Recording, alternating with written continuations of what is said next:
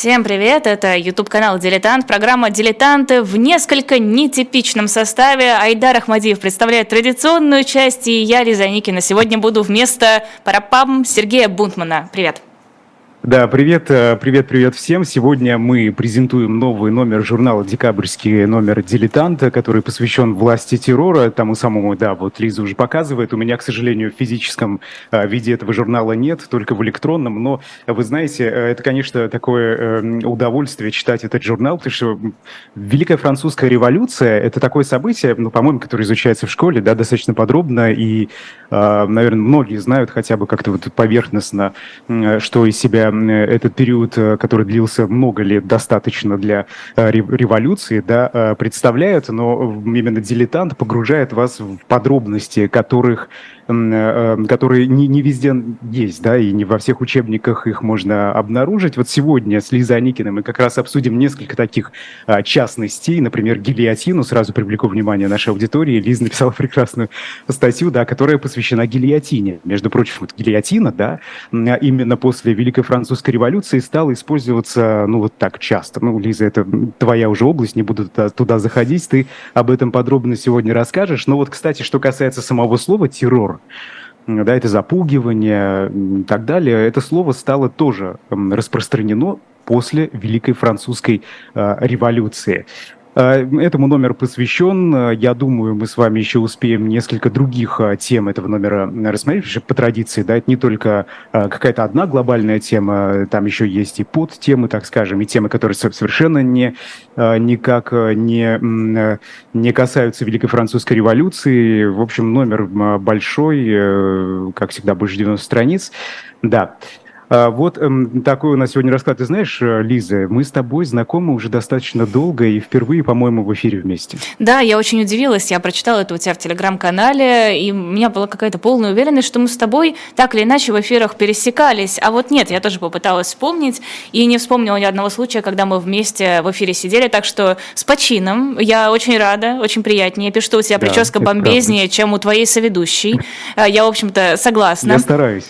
По поводу революции. Слушай, мне Мне кажется, что очень многие просто знают, что во Франции была революция, там свергли монархию, потом внезапно появился Наполеон. В общем-то, этим знания о французской революции, мне кажется, в большинстве своем такие стандартные, ограничиваются. Понятное дело, дальше кто-то разбирается более глубоко, кто-то помнит, что Марата в ванной зарезали, кто-то помнит, что головы гильотиной рубили. Но, в общем и целом, она оказывается очень сложной. Если углубляться, разобраться во всех этих политических течениях, во всех этих нюансах и подробностях, вот здесь, конечно, не хватает Сергея Александровича, который рассказал бы своим несравненным баритоном, тоном, как же там распределялись политические силы, на чем основывалась философия террора, вообще откуда взялось это зверство в людях, потому что я, когда готовилась к этому номеру, была удивлена, насколько жестокими были в тот момент люди.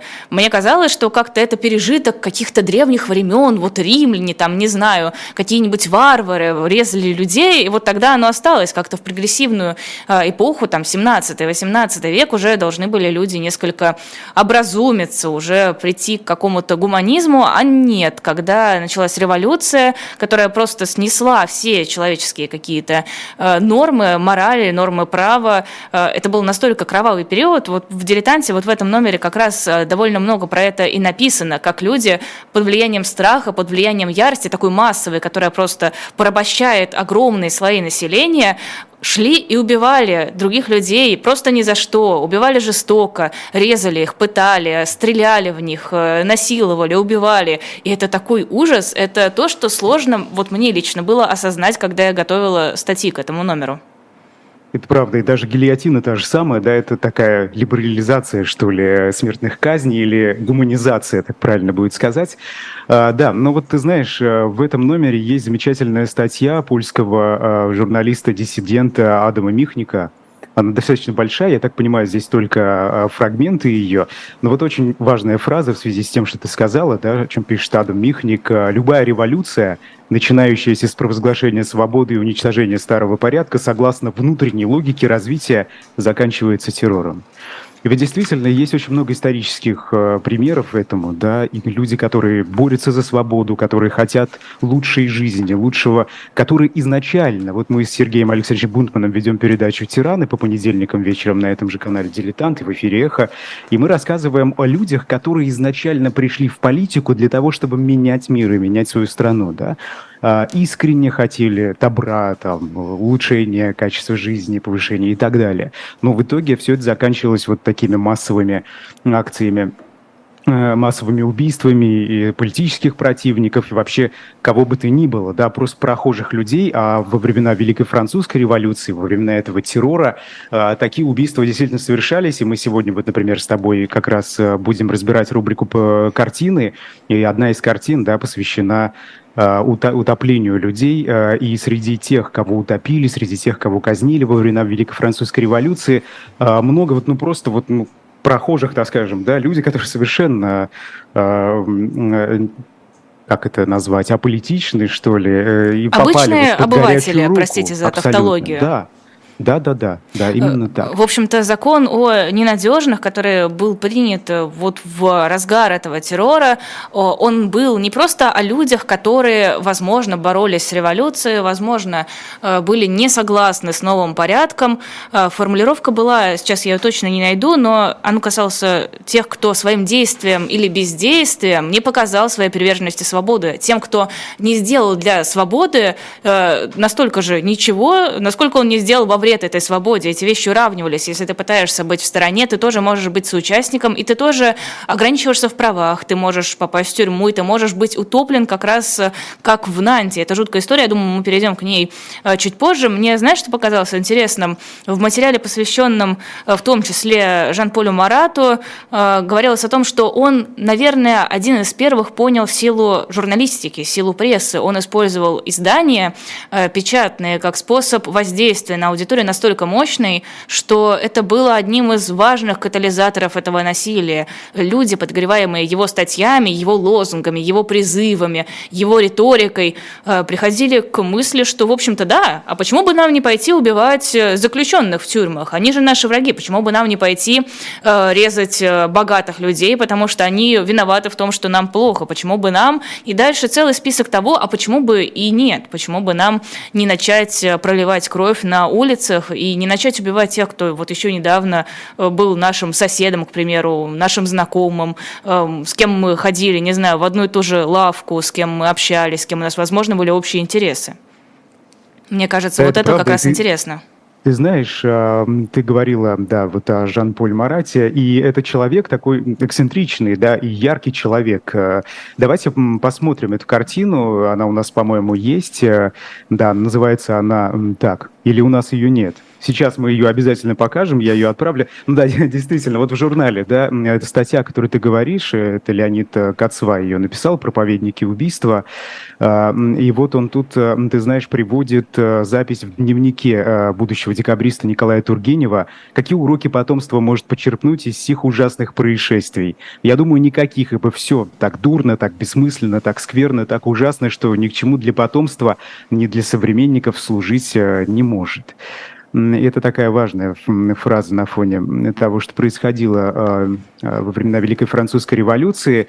Но звездный час, кстати, Марата наступил как раз в революционном восемьдесят девятом году. Да, вот как ты уже говорил, он основал тогда газету «Друг народа», и с самого первого номера она выделялась крайним радикализмом, на, кстати, на общем фоне воинственном, на общем воинственном фоне тогдашней французской прессы. Он, значит, клеймил предателей, бесчестных чиновников, алчных монополистов, изобличал козни врагов общества, которые жаждали поработить народ, ну и везде обнаруживал заговор. Как же что-то мне это напоминает. И вот с этим заговором, собственно, да, по его мнению, нужно было постоянно, неустанно бороться, везде искать э, этих э, предателей. Да, э, много очень общего можно найти, э, если сравнивать разного рода подобные э, события исторические, да, и даже если взглянуть на нашу э, современность. Ну, ты знаешь, тут еще очень интересный материал для тех, кто хочет в голове представить вот эту хронику якобинского террора, потому что вот лично я, когда на эту схему посмотрел, у меня как-то в голове все по полочкам так сложилось очень аккуратно, и я, я понял, что зачем следует. Да, вот Лиза как раз сейчас показывает такой целый разворот. Все началось весной тысяча семьсот девяносто третьего года, когда Национальное собрание Франции, конвент, учредил революционный трибунал, тот самый, и э, события стали развиваться достаточно быстро, ну, прямо очень быстро. Вот, например, шестого апреля, уже э, меньше, чем через месяц, конвент создает Комитет общественного спасения, который э, постепенно становится де-факто правительством Франции. Да, с этого все и начинается. Э, и в следующем месяце, в мае, в Париже, значит, начинается восстание сенкулотов, в ходе которого э, поддержавшая восстание Национальная гвардия берет под контроль этот самый конвент. В июне э, парижские сенкулоты требуют административных и политических чисток, э, низкой цены на хлеб, ну и все э, такое знакомое. Под давлением восставших арестованы лидеры жерандистов, устанавливается якобинская диктатура во главе с э, Робеспьером, о котором мы, кстати, в передаче «Тираны» тоже как-то рассказывали, с Сергеем Александровичем Бунтманом. И все, вот конвент принимает первую республиканскую конституцию, она ратифицирована всенародным референдумом, но так и не становится основным законом. И вот с тех пор все и идет, как говорится, стремительно ко дну.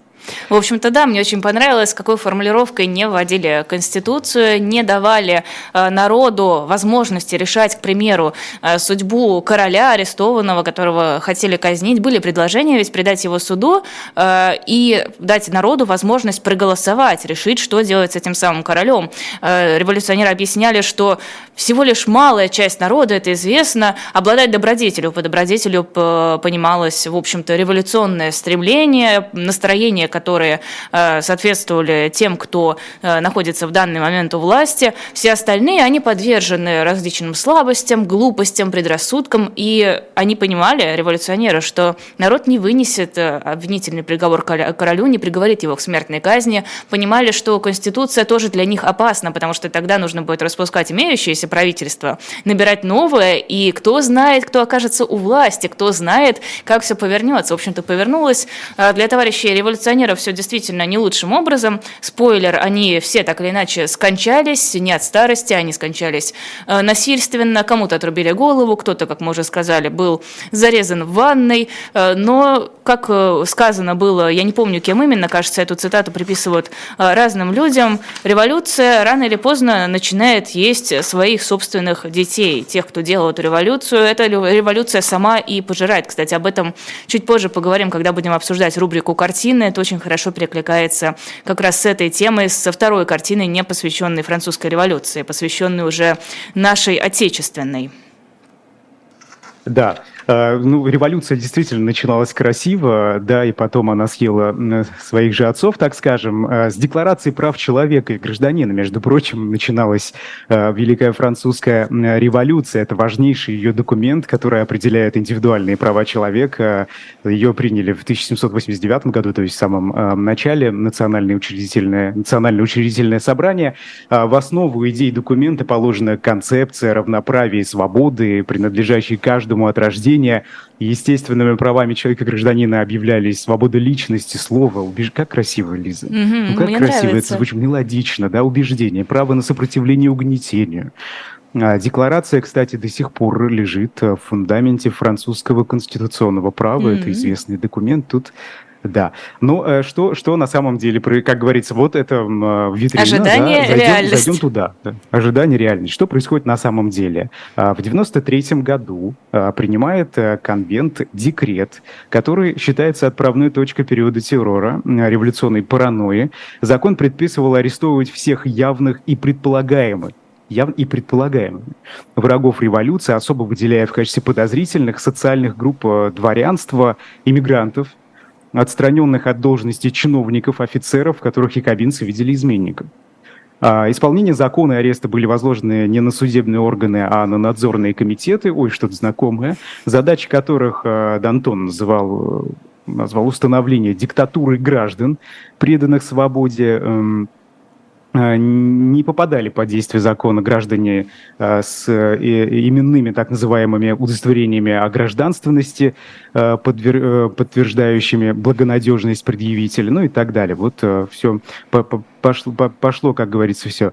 Первая статья закона предписывала немедленно после его опубликования арестовывать всех подозрительных лиц, находящихся на территории республики. Вторая устанавливала, да, кто должен считаться этим подозрительным.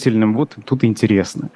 А те, кто своим поведением или связями, э, или сочинениями проявил себя как сторонник тирании, федерализма, врага свободы, те, кто не может удостоверить источники своего существования и выполнения своих гражданских обязанностей, что бы это ни значило, государственные служащие, отрешенные или смещенные со своих должностей, об этом мы говорили, те из бывших дворян, включая мужей, жен, отцов, матерей, сыновей, дочерей, братьев, сестер, кто не доказал своей приверженности революции, что бы это тоже ни значило, те, кто ранее эмигрировал, пусть даже они вернулись во Францию в срок, предписанный последним законом, и знаменитая вот это «те, кто ничего не сделал против свободы, также ничего не сделал для нее», да, но эта фраза на самом деле это уже местная инициатива Парижской коммуны, и в основной закон она не вошла, но вот она стала такой, таким ярким, да, примером, так скажем, того, как видели функционеры того времени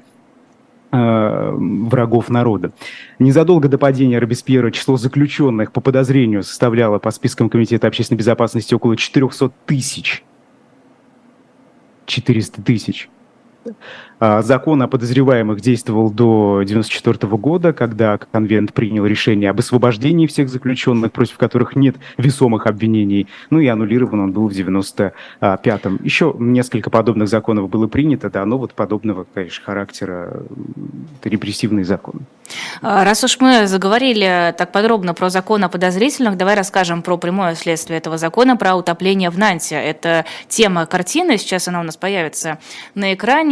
В общем-то, что стало предпосылкой для утопления в Нанте? В Нанте содержалось огромное количество заключенных, как раз арестованных по этому закону о подозрительных. Их было настолько много, что они уже не помещались в тюрьмах, непонятно было, куда их размещать, куда их отправлять. Плюс, сами понимаете, тюрьма – это не самое лучшее место для здоровья. Люди начинали болеть, от них болезни передавались тюремщикам, от них они передавались, дальше шли по городу, и в городе всерьез опасались эпидемии различных болезней, в том числе тифа. Это подогревалось местными властями, это подогревалось какими-то, как бы мы сейчас сказали, экспертами, лидерами мнений. В конце концов было решено этих людей, заключенных каким-то образом изолировать, их сначала помещали в монастыри, затем помещали на барже, а затем прекрасному человеку Жану-Батисту Карье, комиссару из города Нанта, пришла в голову потрясающая идея, что нам мучиться с этими заключенными. Почему бы нам от них просто не избавиться? И первую партию заключенных он вывез на середину реки, на середину Луары, и там, в общем-то, просто утопил. Он просто отправил энное количество людей на дно. О том, сколько всего человек было утоплено за несколько вот таких вот заплывов, до сих пор идут споры, сказать точно невозможно. В среднем оценки где-то до девяти тысяч человек. Разные ученые по-разному оценивают. Людей огромными партиями либо топили вместе с кораблями, запирая в трюмах, там, не знаю, связывая, пробивая дыры в баржах, либо просто скидывали и не давали им выплыть. Я нашла только одну историю спасенного. Это был священник, да, тогда массово репрессировали священников, которые отказались присягнуть новой власти, которые не согласны были с новым э, устройством. Они как раз считались особенно подозрительными. И вот один священник, который хорошо умел плавать, он сумел доплыть до какого-то острова, там его подобрали, обогрели, и он таким образом спасся. Еще несколько человек тоже спасались, их вылавливали проходящие мимо корабли, но после этого их возвращали обратно местным властям и несчастных священников отправляли на дно. С этим периодом связана довольно жуткая легенда. Нигде нет подтверждений тому, что это действительно было так, даже в обвинении против Карье, который, естественно, потом предстал перед судом. Это не сочли доказательством вины, никто не смог это подтвердить. Называлось это республиканские браки, когда двух человек, мужчину и женщину, раздевали, Прекрасно. связывали, и либо закалывали саблей, либо бросали вместе в воду. До этого могли еще какое-то время их выставить на обозрение толпы, но, скорее всего, это просто легенда, выдуманная противниками революции, заграничными корреспондентами, которые наблюдали за происходящим. Подтверждения этому действительно нет. Выглядит просто как очень страшная сказка.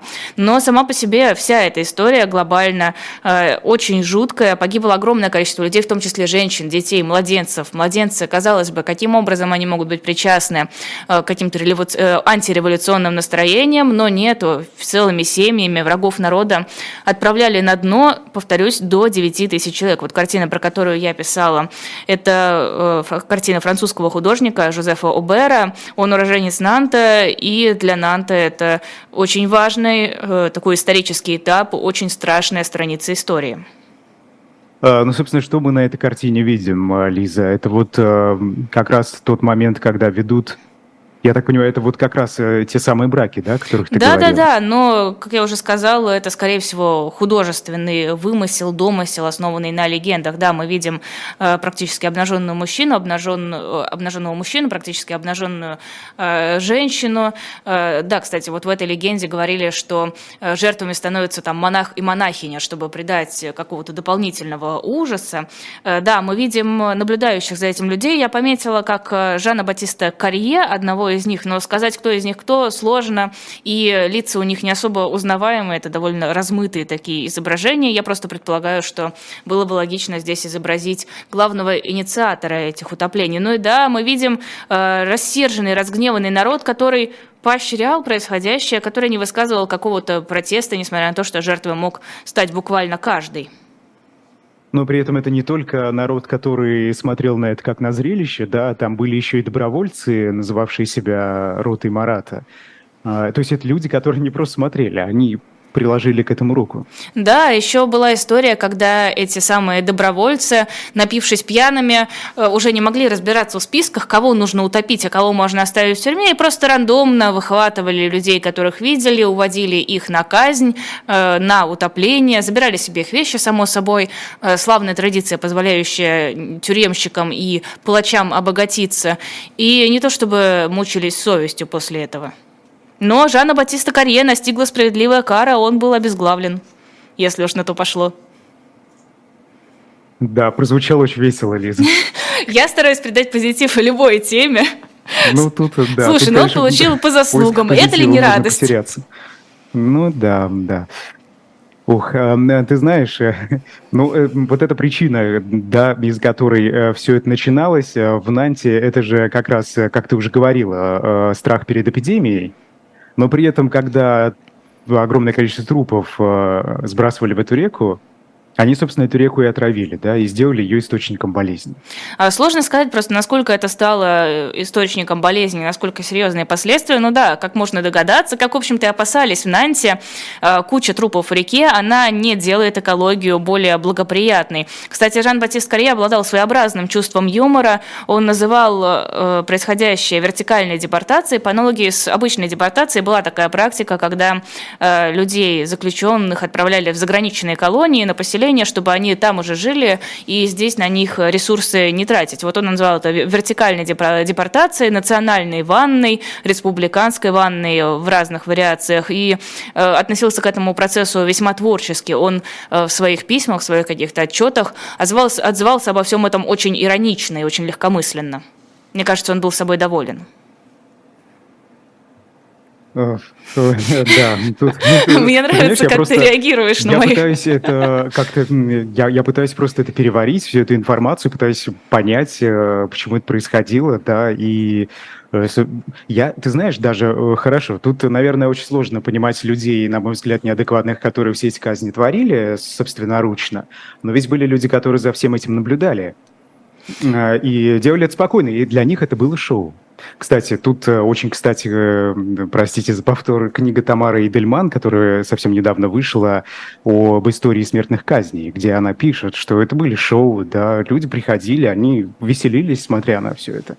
И вот, кстати, с гильотиной, там ведь гильотина, о которой ты тоже писала в этом номере, она, ну, не особо-то и понравилась этим самым наблюдающим, потому что все методы, которые до гильотины использовались, они были намного более зрелищными, так скажем, намного намного более жестокими. А что тут гильотина? Ну, лезвие там быстро опускается э, на шею, отрубает голову, и что дальше? Никакого творческого я, подхода. Я тут, да, вот какой, где тут креатив, да, почему нет шоу? Как-то все это слишком быстро.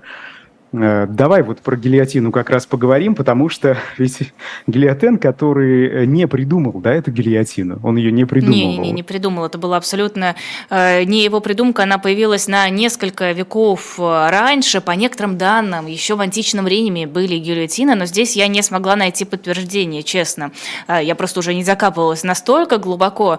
В Ирландии использовалась гильотина, в Шотландии использовалась гильотина. В общем, Гильотен взял на вооружение, иронично звучит, прибор, который уже существовал у других народов, и просто его доработал. Вообще Гильотен был, без всякой иронии, хорошим человеком, он выступал против смертной казни, но он понимал, что вот просто взять и отменить смертную казнь невозможно. Общество это не примет, нужен какой-то переходный период, и он предложил использовать гильотину как такой промежуточный этап. Называя это очень гуманным, кажется, это звучало как легкое дыхание в затылок, сам процесс отрубания головы с помощью гильотины. Чтобы вы понимали, каким образом казнили людей до того, как была введена гильотина. Если здесь есть кто-то особенно впечатлительный, можете выключить звук на ближайшую минуту, я постараюсь вкратце. Там было традиционное повешение, дворянам отрубали голову мечом или топором, в зависимости от.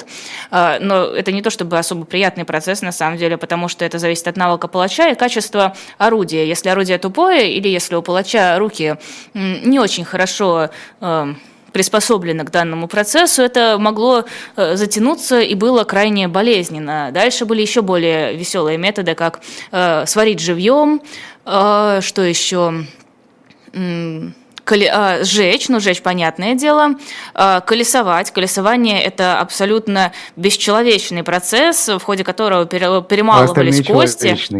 Знаешь, мне кажется, более человечный, потому что колесование предполагало очень долгую мучительную смерть. Если там не было смягчающих обстоятельств, человек мог умирать на протяжении нескольких, нескольких дней с переломанными, переломанными конечностями, мучаясь от голода, жажды и нестерпимой боли, находясь под палящим солнцем, если, конечно, было палящее солнце. Если были какие-то смягчающие обстоятельства, его могли умертвить в процессе или даже, как особый гуманизм, задушить до начала колесования. Дальше уже происходил весь этот жестокий процесс с переламыванием костей, протыканием различных частей тела и так далее. Учитывая весь этот контекст, гильотина, правда, была довольно гуманной. Был выработан, выработан определенный вес этого лезвия, его структура. Правда, сначала это была не вот эта вот классическая такая в виде трапеции, а похожее на косу такое лезвие. Механизм, который просто дергаешь за рычажочек, лезвие опускается. И, в общем-то, если все было сделано правильно, если сам механизм работал исправно, это было быстро. Да, бывали эксцессы, особенно когда гильотина еще не была доработана. Я читала, но тоже не смогла найти этому достоверных подтверждений, что Людовику, когда его казнили, не только голову отрубили, но еще изуродовали лицо, ему отрубила челюсть, потому что его не закрепили правильно. Если что-то было не так с лезвием, голову могли отрубить не с первого раза. Это все еще было э, зверство, но это было зверство, поставленное на поток и в большинстве своем э, гораздо менее мучительное, чем э, в предста- предыдущие времена. В общем, Гильотен был вне себя, когда его именем начали называть это орудие убийства. Кстати, оно носило разные имена, сейчас я, может быть, найду... Нет, наверное, не найду. В честь второго изобретателя гильотины его называли, называли различными уменьшительно-ласкательными. Появилось, кстати, очень много выражений во французском лексиконе. Например, «жениться на вдове», «посидеть на стуле», «чихать в опилке». Это различные эвфемизмы, которые обозначали гильотину и процесс отрубания головы.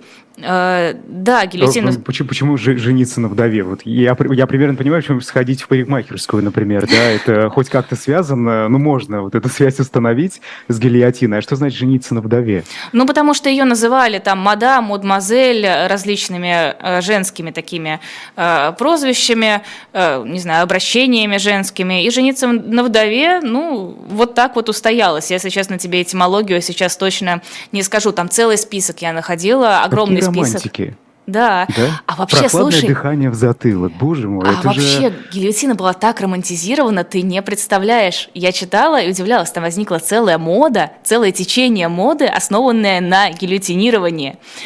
Женская мода включала в себя такое платье с вырезом и такого свободного покроя, похожее на рубаху приговоренного, или еще какая-нибудь красная накидка, потому что людям, обвиненным в убийстве, их выводили на казнь в красных одеждах. И еще такая красная какая-нибудь лента или украшение на шею, ну такой вот символ пореза. Еще они убирали волосы, обнажая затылок, иногда даже выбривали. В общем, вид приговоренного к казни. Мужчины носили такие шинели и камзолы, похожие тоже на одежду приговоренного, и защищали таким высоким воротником себе шею как раз от прохладного дыхания в затылок, чтобы, не дай бог, не надуло. Плюс я читала, что они устраивали вечеринки, люди, которые либо могли быть гильотинированы, либо их родственники потеряли голову на гильотине, собирались на вечеринке, делились своими переживаниями, у них были специальные танцы, которые должны были изображать такие предсмертные конвульсии, но тут должна была быть очень тонкая грань. Нужно было это делать так, чтобы было не смешно, чтобы было эффектно. Они стояли, дергались, но дергаться нужно было красиво. Ну, а про всякие там тарелочки с рисунками гильотин, э, ведь вот штучки, обрезающие кончики сигар, э, специальные гильотины для отрубания головы курицы, э, портсигары с гильотинами. В общем, там был огромный, огромный э, список различных предметов, которые использовались в быту и которые изображали гильотины, были сделаны в виде гильотин. Кстати, гильотен этого просто на дух не переносил, он уехал на какое-то время из Парижа, потому что... вот это количество гильотин э, на него невероятно давило. Кстати, когда я писала, и чуть позже я задумалась о том, что это, наверное, какое-то свойство человеческой психики. И это то, что можно наблюдать у людей сейчас, когда мы пытаемся сделать настолько страшные предметы чем-то обыденным, чем-то привычным нам, какой-то частью нашего обихода. Да, мы тут все, условно, потенциальные уголовники, мы все потенциальные инагенты, мы там наденем футболку с надписью «Иностранный агент», и мы пытаемся это превратить в какой-то предмет быта, в какой-то предмет нашей повседневности, наверное, для того, чтобы было чуточку комфортнее, чуточку спокойнее. Что еще я могу рассказать про гильотин? Может быть, у тебя есть вопросы? Я теперь много про да, гильотину знаю. Да, хорошая тебе попалась тема. Нам тут пишут, что вы весело рассказываете о терроре. Вы знаете, это скорее э, такой смех сквозь слезы. Ну, потому что э, это вот лично в моем случае защитная функция психики, ты знаешь, потому что ну, о таких ужасных вещах рассказывать э, как-то иначе, ну вот просто... Очень-очень сложно, правда, здесь можно, учитывая все происходящее вокруг, еще и к этой, если эту тему добавлять и ее как-то через себя пропускать, это сложно дается, я вам так скажу. Ну, ты знаешь, мне вот что интересно, люди, которые наблюдали, с ними все понятно, а вот те, кого вели на казнь, что с ними происходило? Как они себя вели? То есть пытались они, вырывались, убегали они? Слушай, а это было не принято. Я с удивлением узнала, что выработалась своеобразная этика. Этика людей, приговоренных к гильотине. Во-первых, собирались в тюрьмах кружки. Ну, в камерах люди собирались и репетировали свое гильотинирование. Как себя вести, как с достоинством пройти, как лечь, как отдать свою жизнь с честью. И как-то... скандалить, кричать и умолять было не камильфо. Примером стала в том числе Мария Антуанетта, потому что все были, несомненно, восхищены тем, с каким спокойствием она шла на казнь. И Жанна Дюбари, фаворитка, как раз стала полной противоположностью королевы, фаворитка короля.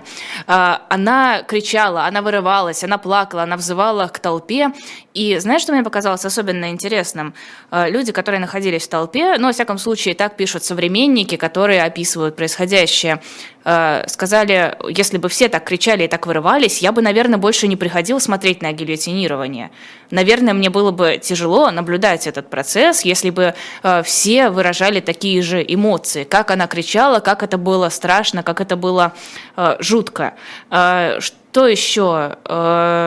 Еще интересный момент, легенда, на которую я натыкалась на протяжении многих лет, и как раз недавно, когда я начала писать этот текст, я узнала, что это всего лишь легенда. Многие говорят, что гильотен был сам гильотинирован. Нет, он умер от старости в своей постели. Тут была просто путаница. Другого человека с фамилией Гильотен действительно казнили на гильотине, но к нашему гильотену никакого отношения этот товарищ не имел. Да. Кровавая рубрика закончена, можно идти дальше. Рубрика. Ну, ты знаешь, нет, вот ты упомянула Марию Антуанетту, и ты знаешь, тут спрашивают, а что-нибудь про нее-то написано в номере, да. Прекрасная статья Алексея Кузнецова, называется «Королева под нож», рассказывается здесь о, о том, кто она такая, да, как она оказалась, собственно, во Франции. И а, ведь ее поведение, да, отчасти, это, конечно, не главная, естественно, не главная причина Великой Французской революции, но ее а, поведение такой королевы и пирожные, ты знаешь, вот это ей приписывается фраза «если у них нет хлеба, пусть едят пирожные», да, говоря про там бедных, значит, и несчастных жителей Франции. Это на самом деле не она сказала, эта фраза существовала еще до нее, да, задолго, но вот примерно вот так вот можно описать, наверное, ее, как она, во всяком случае, публично выглядела. Юной принцессе семьдесят четвёртого года королеве, да, на чужбине пришлось не слишком сладко, над ее манерами посмеивались, придворный этикет был не по-венски суров, муж первые годы обнаруживал неспособность к брачной жизни, однако, будучи от природы живой и веселой, она не унывала и без труда находила себе развлечения. Это, например, катание на коньках, театральные представления, карты, да, расходы, в общем, росли, росли шли очень так значительно, так скажем, чувствительно для государства. Влюбленный муж тут же не скупился на подарки.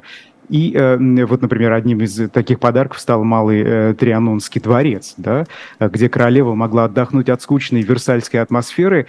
И для французского бюджета, весьма истощенного предыдущими царствованиями, это была непомерная нагрузка. И вот тут э, началось. В аристократических кругах шептались, а в простонародной среде в открытую ворчали о том, что развлечения э, Марии Антуанетты э, в стране не по карману.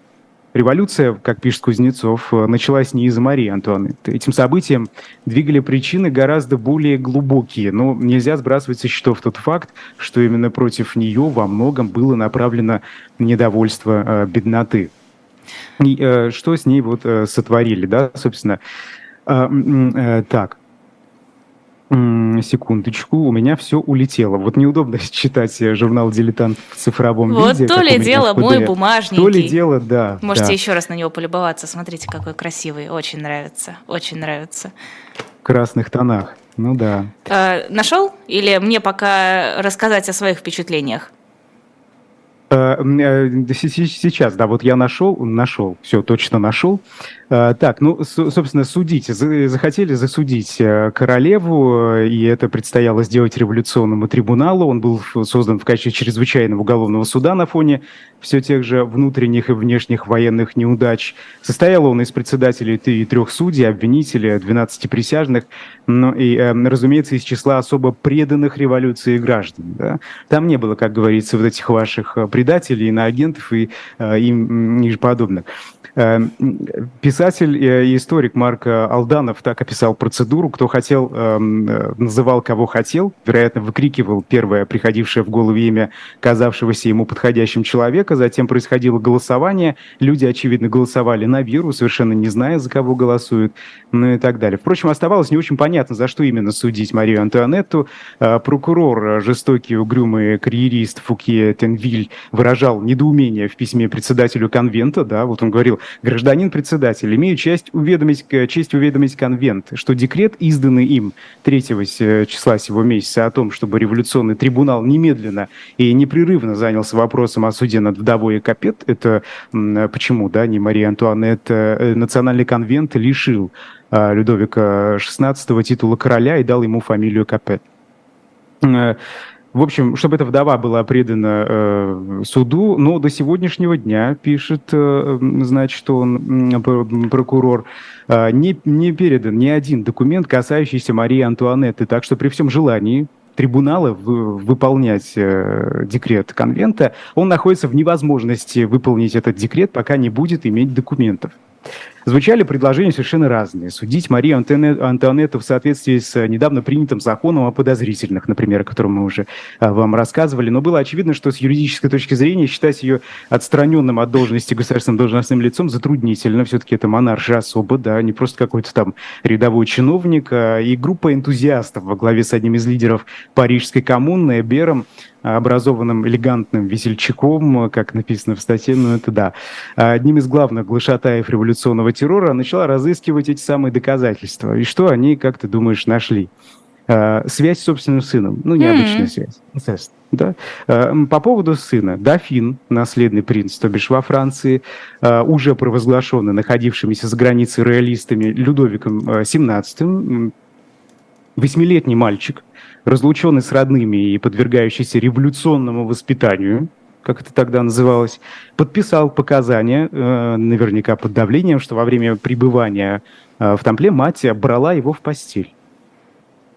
И все, можно было вот, собственно, брать этот кейс, как говорится, и э, спокойно судить Марию Антуанетту. Да, председательствовал э, Марсиаль Лерман, это ставленник Робеспьера, бывший адвокат из Артуа. Э, Ну и вот Марию Антуанетту путем такого красочного, да, так скажем, в кавычках процесса судили и э, казнили.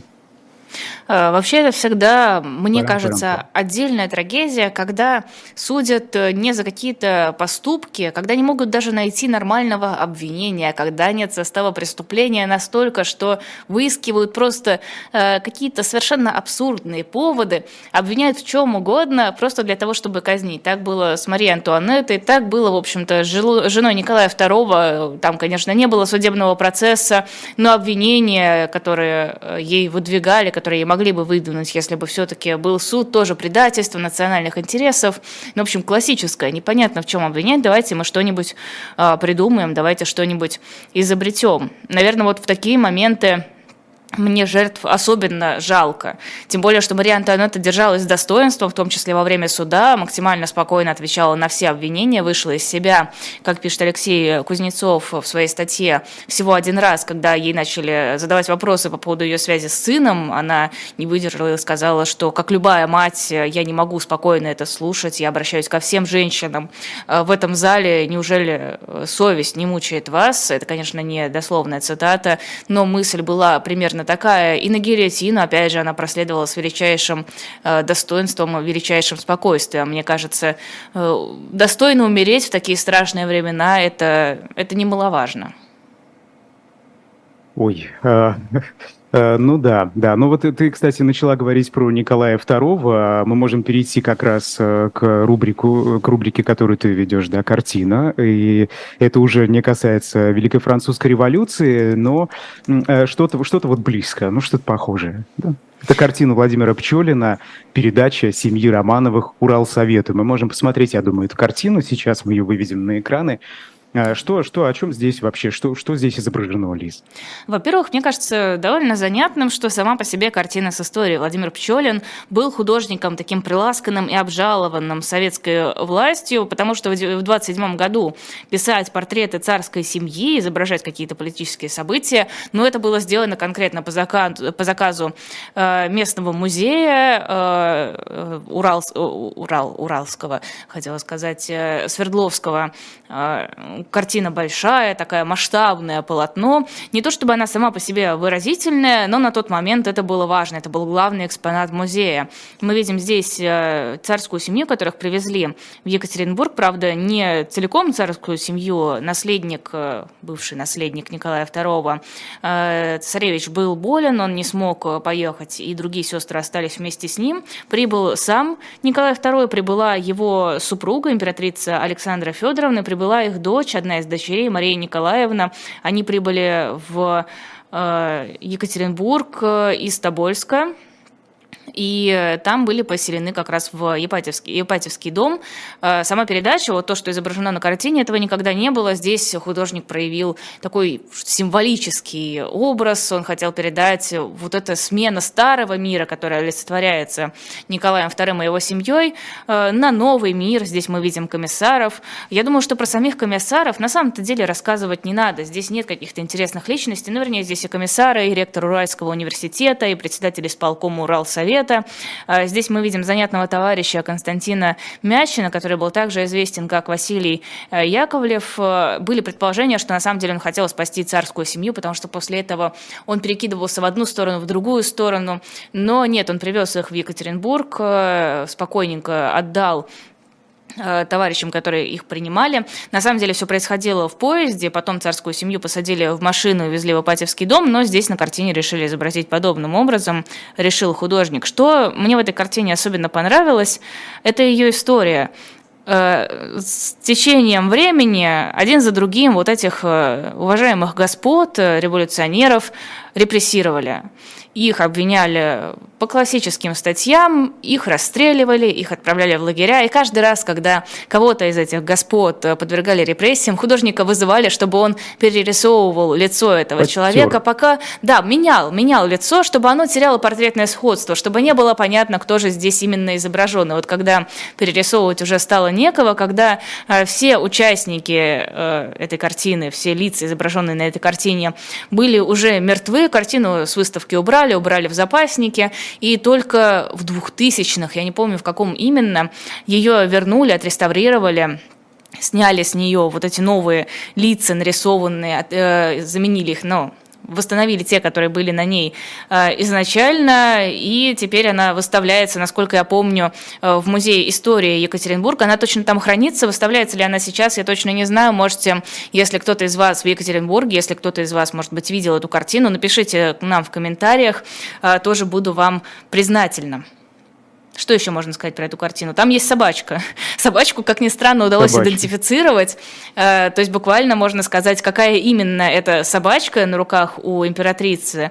И эта собачка была убита вместе с остальной императорской семьей. Угу.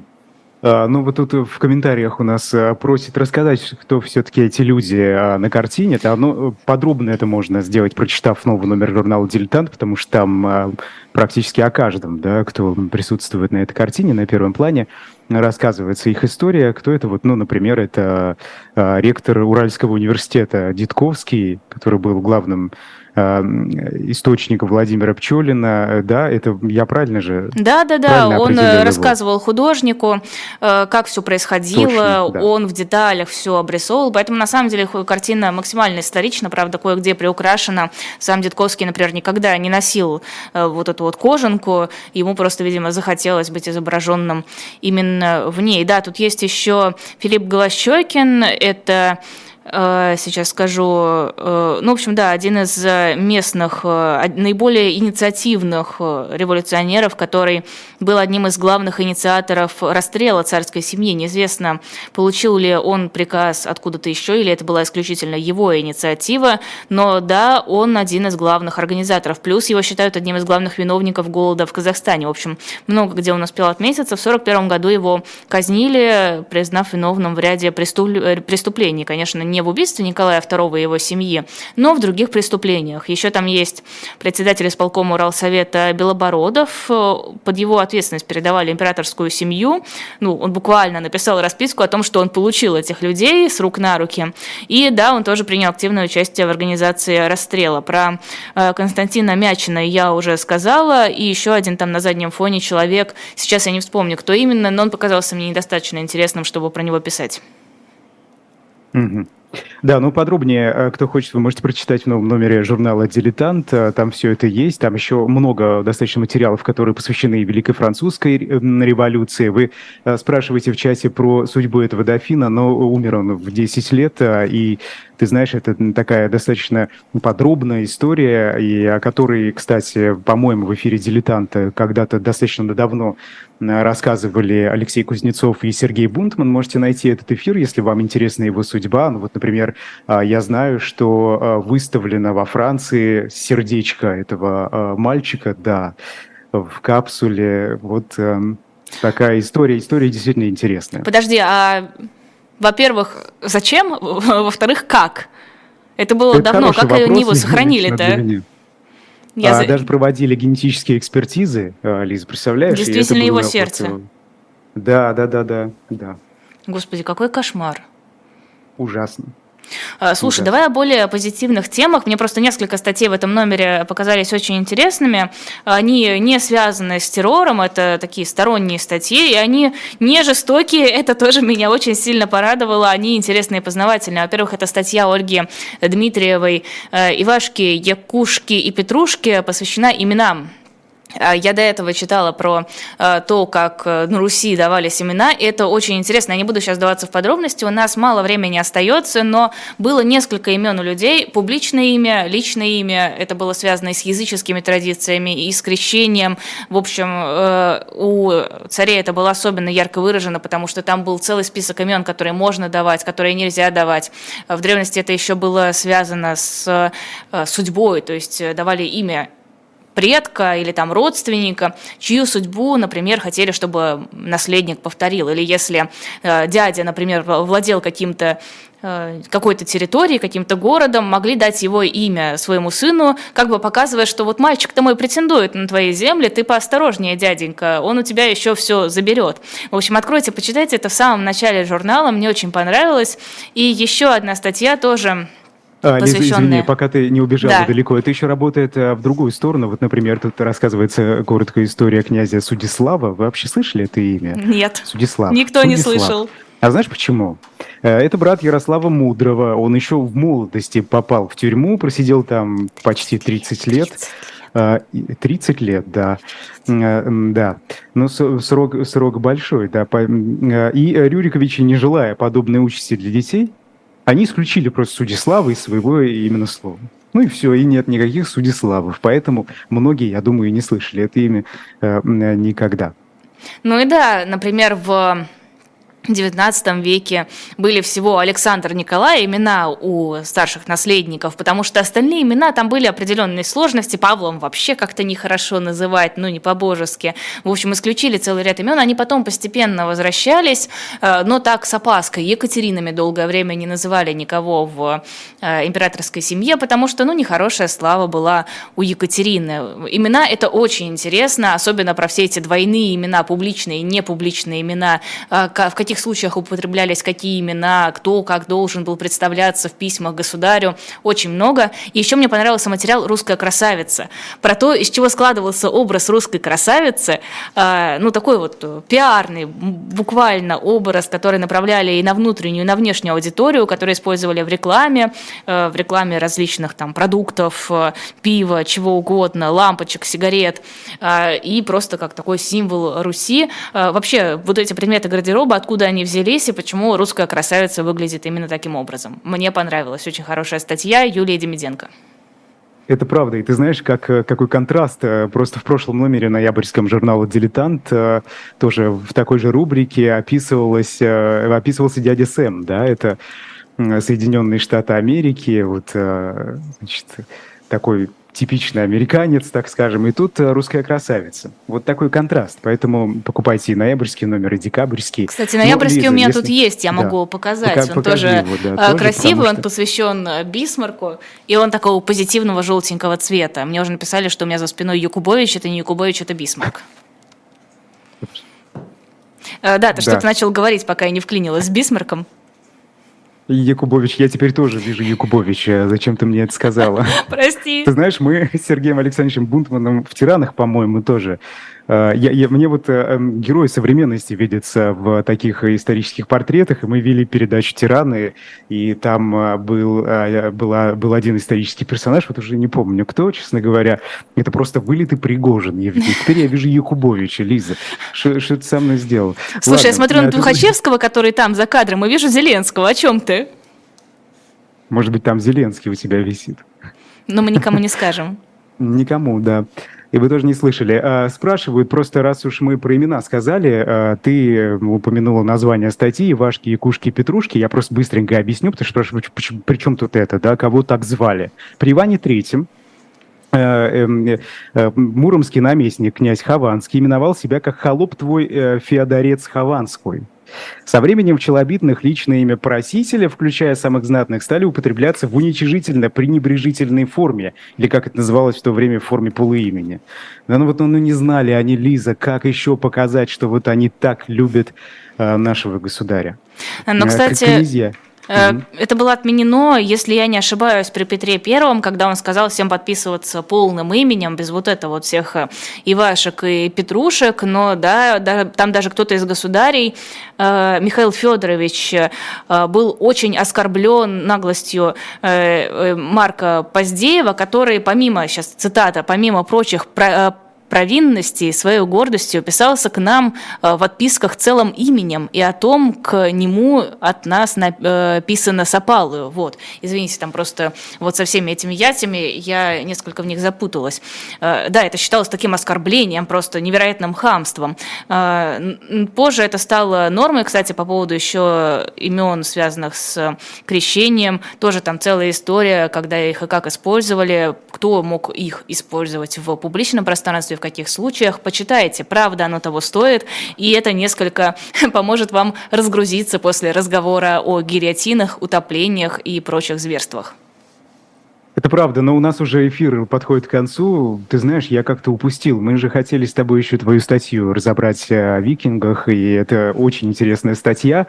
А, ну, у нас, к сожалению, нет времени, прости, но давай... Зато давай вы это сможете вот это прочитать в свежем прочитать, выпуске журнала «Дилетант» да, про Рагнара Лодброка, викинга в меховых штанах. Покупайте на shop.diletant.media, заказывайте, ищите в книжных магазинах, оформляйте подписку и читайте не только про Рагнара, но и э, про других героев этого выпуска. Спасибо тебе большое, Айдар.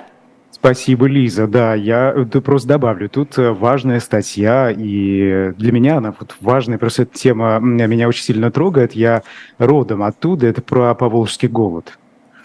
Фильм, кстати, Максима Курникова «Голод», да, вот если, если это все вкупе, фильм посмотреть, а потом статью прочитать, великолепно будет. Депрессия вам и... обеспечена.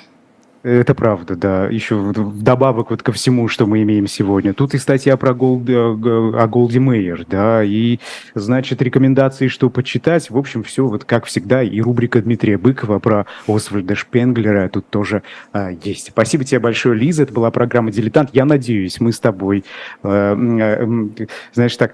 красочно прорекламировали номер, что от нас требовалось. Но это действительно, действительно очень интересный номер, как и все другие, поэтому приобретайте а, и делитесь своими впечатлениями в следующих эфирах. Мы продолжим по пятницам в программе «Дилетант» с Сергеем Бунтманом рассказывать вам о новом номере и а, приглашать авторов, ученых и так далее, чтобы все это вот раскрывать, да, подробнее. Спасибо. Это была Айдар Ахмадиев, я Лиза Аникина. В двадцать ноль пять программа двадцать двадцать три на YouTube-канале «Живой гвоздь» с Евгением Чичваркиным и Максимом Корниковым. Так что далеко не уходите, у вас есть время отдохнуть, но потом обязательно возвращайтесь. Мы с вами прощаемся. Всего вам доброго, хорошего вечера. Пока-пока.